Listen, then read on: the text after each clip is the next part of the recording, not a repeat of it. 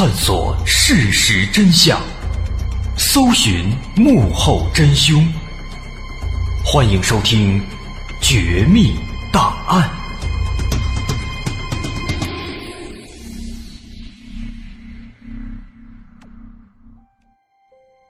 一九九七年十月份的一个晚上，在巴西的一户普通人家里，奥兰达上校和往常一样，吃完晚饭，早早的就回屋睡下了。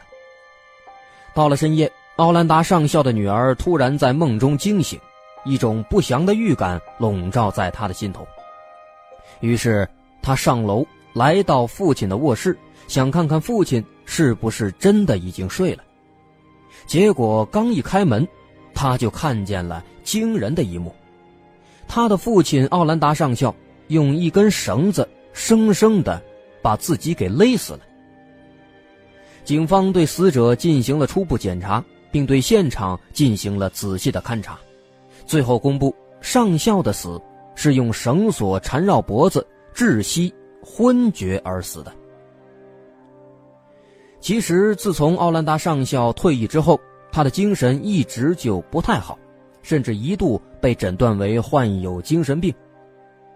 难道是由于精神方面的疾病而导致他的自杀吗？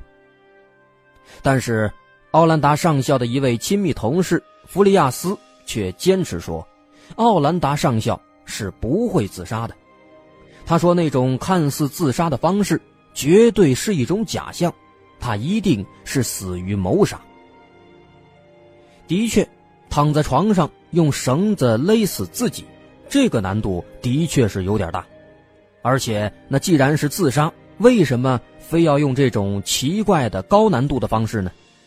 难道上校的死真的是另有原因吗？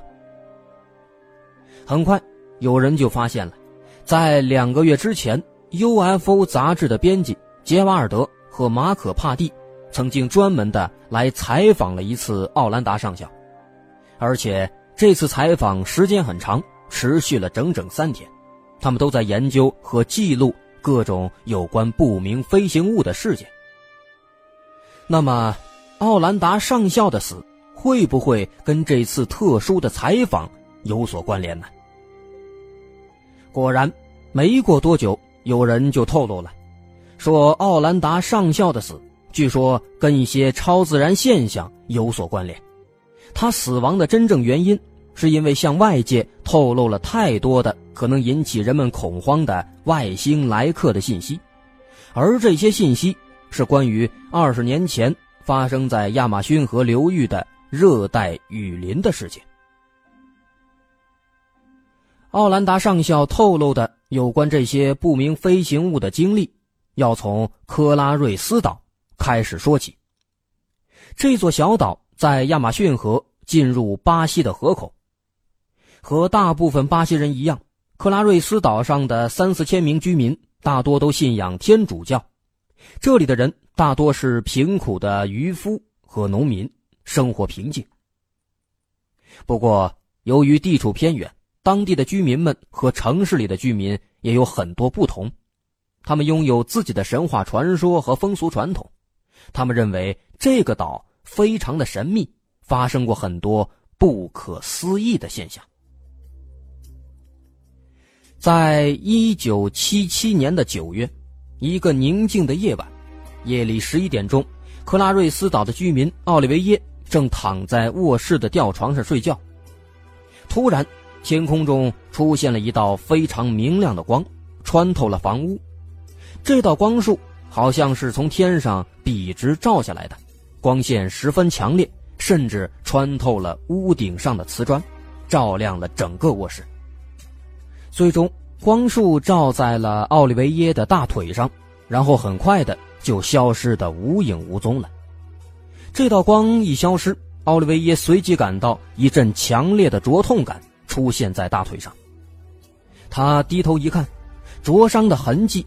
是一个红色的圆圈，中间还有一个黑点这让奥利维耶疑惑不已，不知道到底发生了什么事情。几天后的一个晚上，八点多钟，当地的一名渔夫，二十四岁的皮涅罗，跟一个朋友在海滩上捕鱼，他们不停的撒网，可是什么都没有抓到。突然，皮涅罗的朋友就发现，在天空中有一个奇怪的东西在低空飞行，发出耀眼的光芒。抬头看看，那个东西没有发出任何声响，也没有气味，就这么在空中来回的移动。两个年轻人见了非常害怕，立刻跑回城里，惊慌失措地告诉其他人他们刚才所看到的一切。听了两人的描述，很多人也都跟着附和说，在过去几周里，曾经一度被一道不明的光束追踪、攻击过。当地二十五岁的牙医马克思也曾经在附近的海滩有过类似的奇怪的经历。他当时正在海滩附近的一个市场里买菜，突然人群就一阵骚乱，接着他看见有两道光在空中互相盘旋，两道光不断的闪烁，好像是在发送某种信号，发出红色、绿色和黄色的光。不过没过多久，这些光芒就莫名消失了。在这段时间，类似的事件在这个小岛上是层出不穷，让小岛的居民们深感不安。这些土著居民都极力想弄清楚这些奇幻的景象究竟是怎么回事，那个能够伤人的奇怪光柱到底是从哪里来的。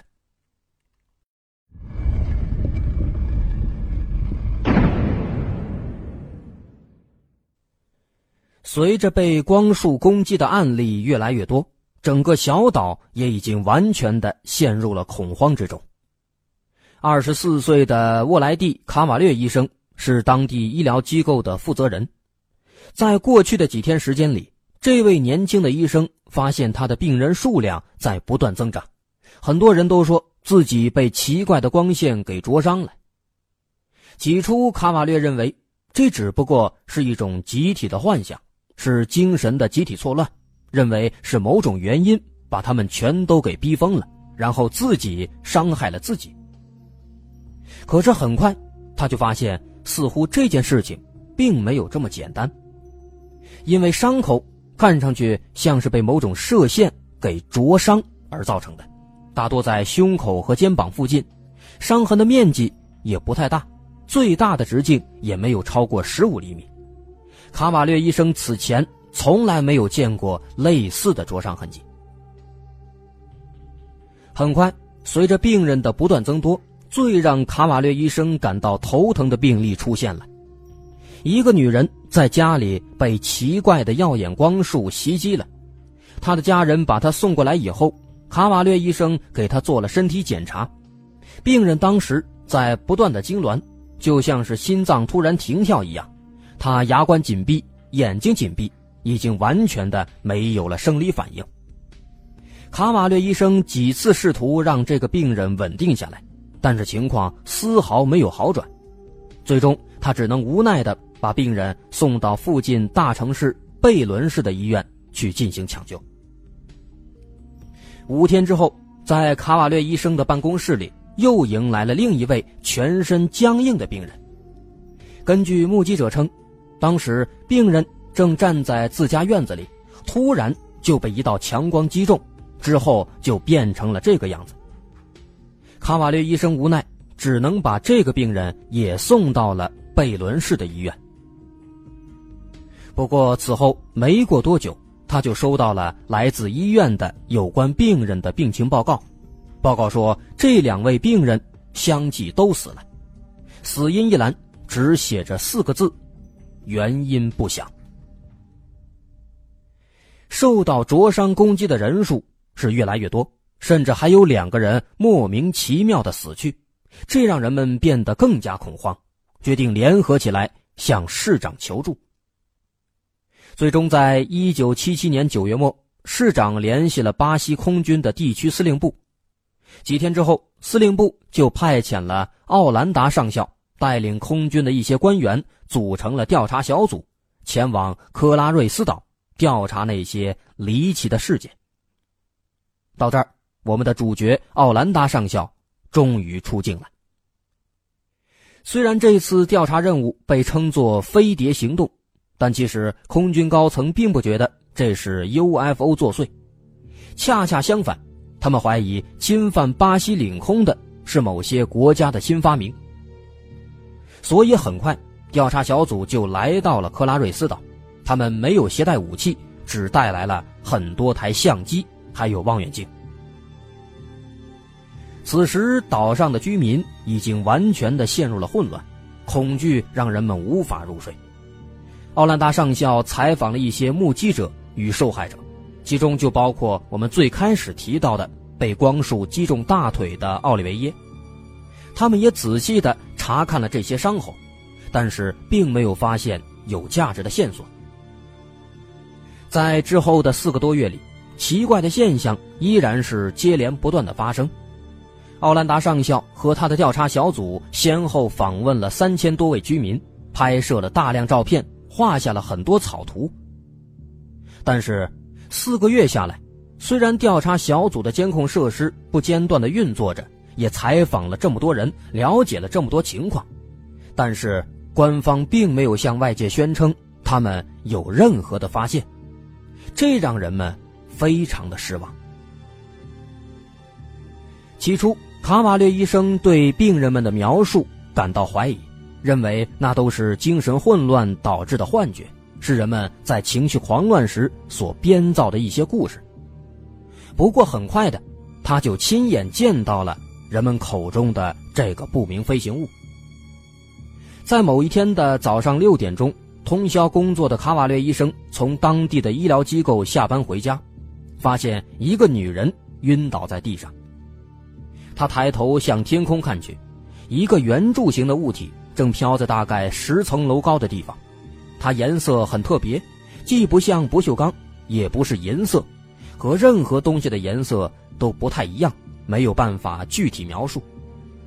让他惊奇的是，他一看见这个奇怪物体，就立刻也感到全身麻痹，无法动弹。他非常害怕，他看到这个不明飞行物体就在自己头顶上方。沿着椭圆的轨道慢慢的飞行，在绕了几圈之后，他又向海湾的方向飞过去了，一直飞向了大海。在这同一时刻，调查小组架设在海边的雷达也捕捉到了一个不明信号，但是就在调查小组忙着用相机对焦拍照时，那个物体却突然消失了。此时。已经到了一九七七年的十二月，不明飞行物出现的是越发频繁。也就是在这个时候，奥兰达上校接到命令，要求他立刻终止飞碟行动，并且交出所有调查资料。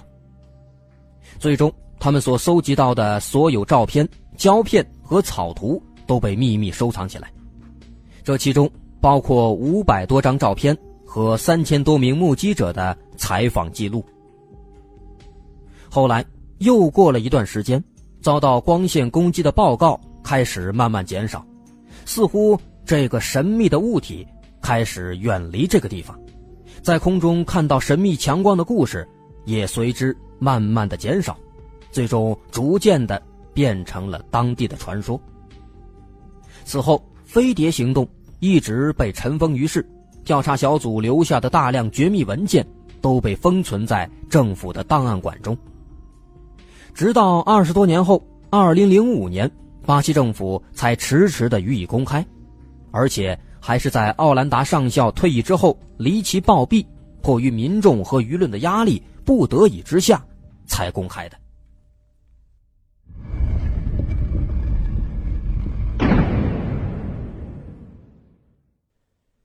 时间来到二十年之后，一九九七年的六月，UFO 杂志的编辑杰瓦尔德接到了一个神秘的电话。打来电话的是奥兰达上校，他告诉杰瓦尔德记者，说自己是一九七七年飞碟行动空军调查小组的负责人，有些话想和杰瓦尔德谈谈。杰瓦尔德马上意识到，他。遇到了一个大新闻，于是很快他就和副编辑马可帕蒂赶到了奥兰达上校的家里。他们在上校家待了整整三天，并且拍摄下了整个采访过程。面色苍白的奥兰达上校详细的向他们讲述了他们调查的整个过程，以及那个神秘小岛上所发生的一切。为了更加具体的讲述，他甚至还拿着笔仔细画出了他们所看见的三种不同形状的外星飞船，还描述了自己与外星飞船的几次离奇遭遇。奥兰达上校回忆道。那些飞船直径大概在一百米左右，形状各异，会发出十分清晰的类似空调的声音，里面偶尔还会夹杂着咔嗒咔嗒的响声，听着似乎是齿轮在转动一样。这些飞船在出现之后，往往会盘旋几圈，似乎在观察什么，之后再离开。有时他们还会看到在天上投下的巨大光柱。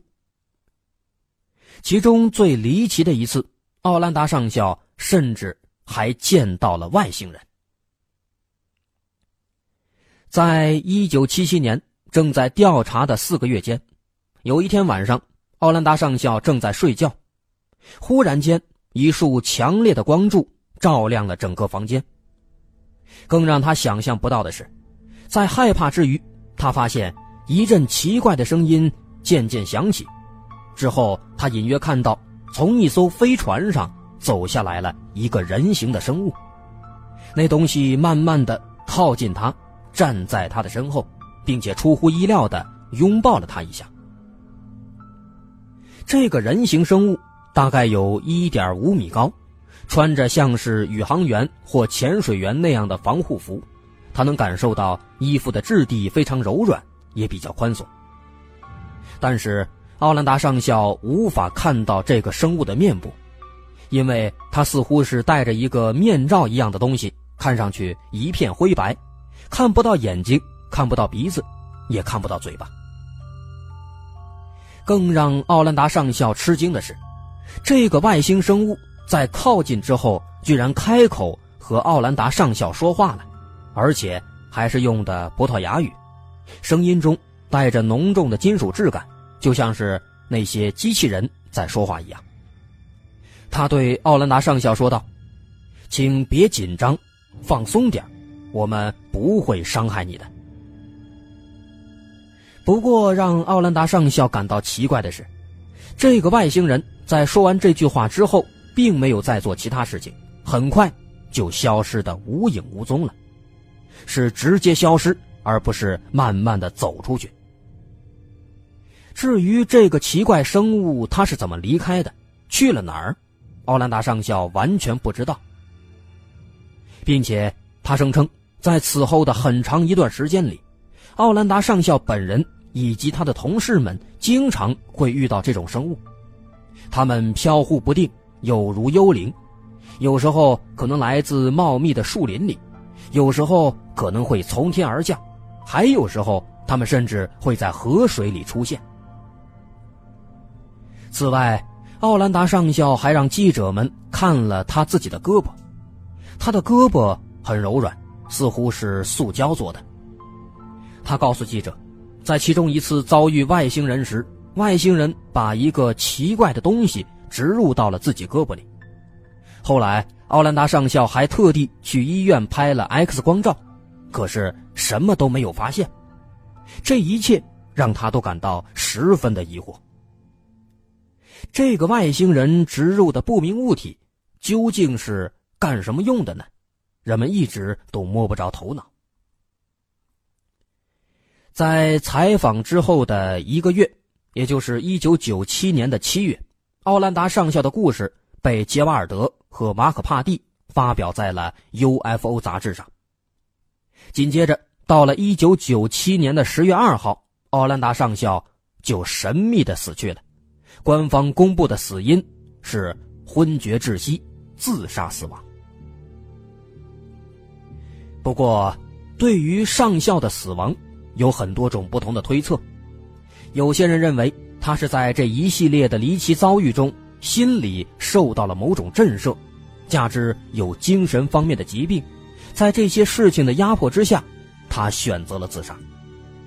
或者也有可能是因为军方介入，给他施加了极大压力，甚至是因为他泄露了绝密资料，遭到了不明机构或组织的暗杀。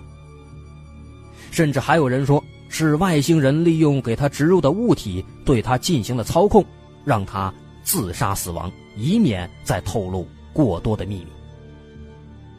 但是，对于奥兰达上校究竟是自杀还是他杀？是出于什么原因自杀，又或是因为什么被谋杀，至今还没有一个确切的结论。虽然此时奥兰达上校已经死亡，但是克拉瑞斯岛上的神秘色彩依然是毫不减弱。当年在这个岛的上空究竟飞过了什么？袭击居民的强光又是什么呢？时间到了二零零四年三月，准备了很长一段时间之后，杰巴尔德和马可帕蒂决定采取行动。他们发动了一场名为 “UFO 信息自由”的运动，希望能够借此接触到高度机密的相关报告。此时，距离奥兰达上校死亡已经过去了六年。最终，在历经了长达一年多的运动之后。二零零五年五月二十号，巴西政府终于同意公开这些档案。杰瓦尔德、马可帕蒂和其他一些研究者来到巴西空军总部，翻开了那些高度机密的文件。此时，这些文件已经被封存了将近三十年，包括了一九七七年军方开展的飞碟行动的所有照片和草图。他们此时终于是看到了飞碟行动负责人奥兰达上校所拍下的照片，在黑白照片上，明亮的光柱照亮了整个夜空。奇怪的光柱到底是什么呢？他们看到报告最终得出的结论，说居民身上出现的灼伤痕迹和针刺痕迹，很有可能是由强光所造成的。但是在报告里。却没有提供相关的证据，很多问题依然是悬而未决。报告并没有找出强光的来源，也没有明确指出强光是来自外星飞船的。可以看到，两位记者的一番调查，并没有揭开外星飞船和强光的秘密，正相反，这个谜题变得更加的扑朔迷离了。直到今天，人们依然无法对克拉瑞斯岛上出现的那些神秘现象做出合理的解释。为什么那个奇怪光束照在人身上就会出现灼伤痕迹，并且伴随着好像无数针头在扎进皮肤的疼痛感？如果外星生物确实存在，并且这一系列事件都是他们所为的话，那他们来访的目的又是什么呢？难道就是为了拿光束照着人类，并且伤害一下这些无辜的生物吗？好，今天的绝密档案，咱们就先说到这儿。我是大碗，喜欢我们的节目，欢迎关注我们的微信公众号，在微信搜索“大碗说故事”就能找到了。我们下期再见。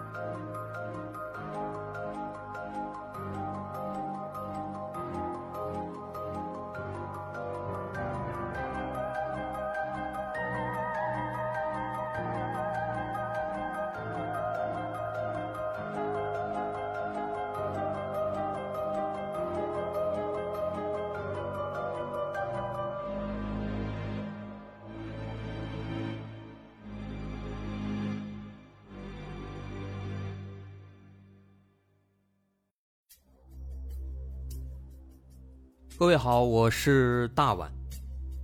我们的《绝密档案》在喜马拉雅已经陪大家走过了一年多的时间，一年多的时间，我们更新了一百多期节目，在这一百多期的内容里，我们讲述了各种各样的怪奇事件。那在今后呢，我们也想尝试去做更多的其他类型的内容，比如一些自然怪象，比如有一些名人的黑幕。或者说是黑帮的发迹史，亦或是各种悬疑大案，以及更多的其他题材的探索。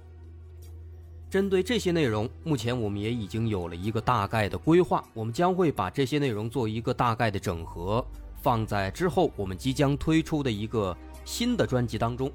这个专辑的名字暂定叫做《绝密档案：深夜调查局两百家尘封的未解之谜》当中。需要说的是，这个新专辑我们决定在喜马拉雅作为会员节目进行独家播出，总计有两百多集的内容。专辑上线时间将会在不久之后的九月九号，大家届时可以在喜马拉雅搜索关键词“绝密档案深夜调查局”，就能够找到这部新的专辑了。在上线前的这段时间当中，也欢迎大家添加我们喜马拉雅工作人员的微信。X m l y 零三三零，也就是喜马拉雅四个字的拼音的首字母加零三三零，x m l y 零三三零。添加微信之后，工作人员将会把大家拉进喜马拉雅官方的粉丝群，届时将会有不少福利活动，送喜点、送签名书等等其他惊喜在等着大家。